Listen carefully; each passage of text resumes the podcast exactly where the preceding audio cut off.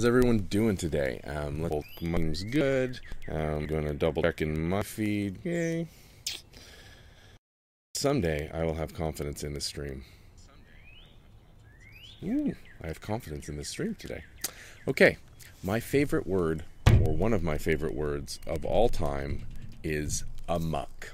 As in, AI is running amok. Um, it's a word that you never use in a positive context because it means uncontrollable or disruptive sort of behavior. Um, and that's what we're seeing.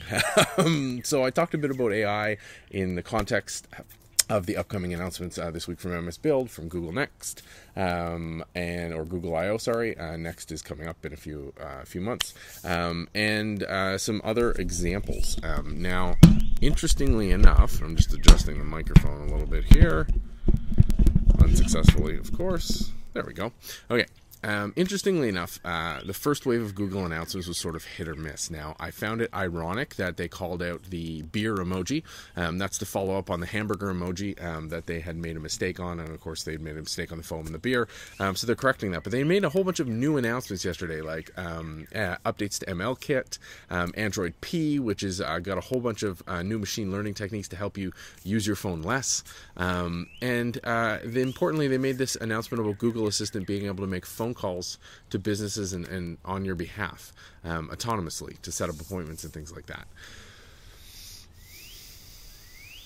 Run amok was the first term that sprung to mind, and it continues to stay there and sort of bubble a little bit because the questions we were asking yesterday about AI and ethics and what we want them to do in the bigger discussion, um, this sort of hits on another pet peeve of mine is that um, I get asked quite often by um, journalists around the world, um, you know, was this a smart security decision or was this a good decision for privacy, things like that.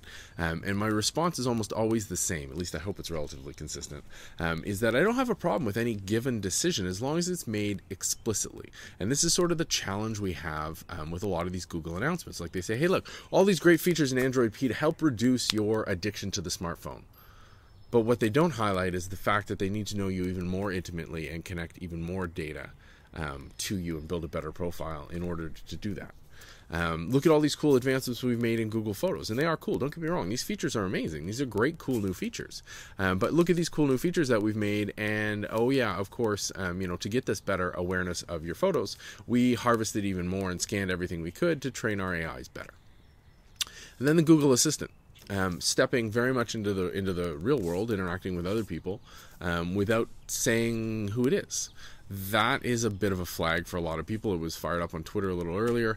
Um, that there's a concern there. Is that legitimate? Are we cool with um, AIs having human interactions without the human knowing they're interacting with an AI directly? That's the big key here. Directly. It's one thing for AIs to um, augment. Um, so in the case of the Welsh police that we talked about yesterday, um, the AIs were scanning through the hundreds of thousands of faces to bubble up a few for humans to take it to the next step.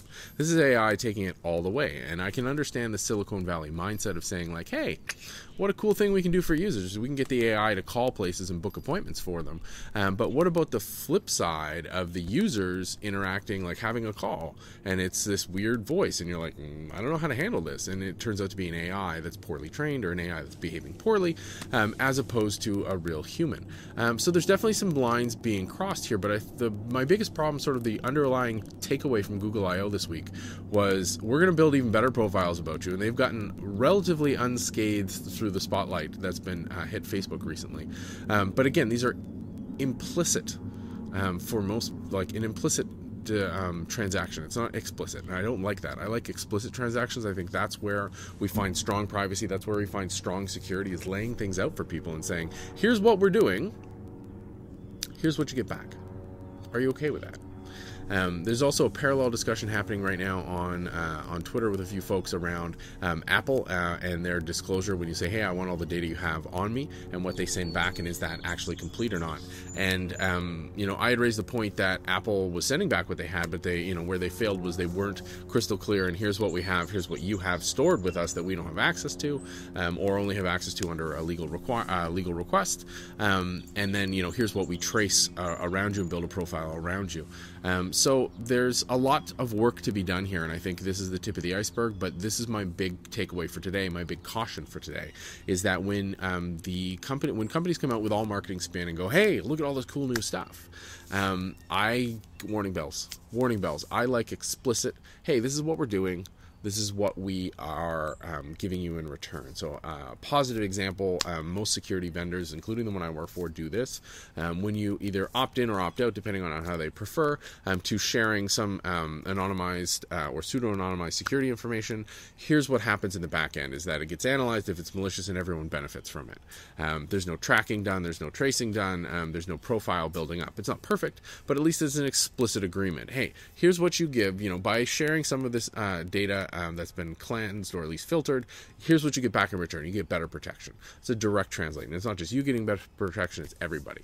Um, Facebook makes a very um, understandable trade off, but it's not explicit, it's implicit, right? By sharing all of your activity on the network, we protect your user information, but information about the users is what we sell to advertisers to the point where it could impact um, community norms and society norms. And we're seeing that in a lot of places. There's an election coming up here in Ontario, um, in Canada, and I'm seeing on YouTube tons of ads from that are explicitly biased um, and actually uh, probably against Canadian campaign laws, um, but uh, no uh, information about who's putting them out there and who's trying to influence the feed and the view view of people uh, in the province. So, um, major issues, and again, really uh, kind of retangented here, but the takeaway is explicit agreements when it comes to user privacy and security are far better than implicit. And AI uh, is starting to creep into a lot of places where we need to talk about now before it goes everywhere um, so that we can make these explicit agreements and understand what we're trading off and what we're getting back in return. It's not bad. There's no bad things out there necessarily. It just needs to be uh, out in the sunlight and transparent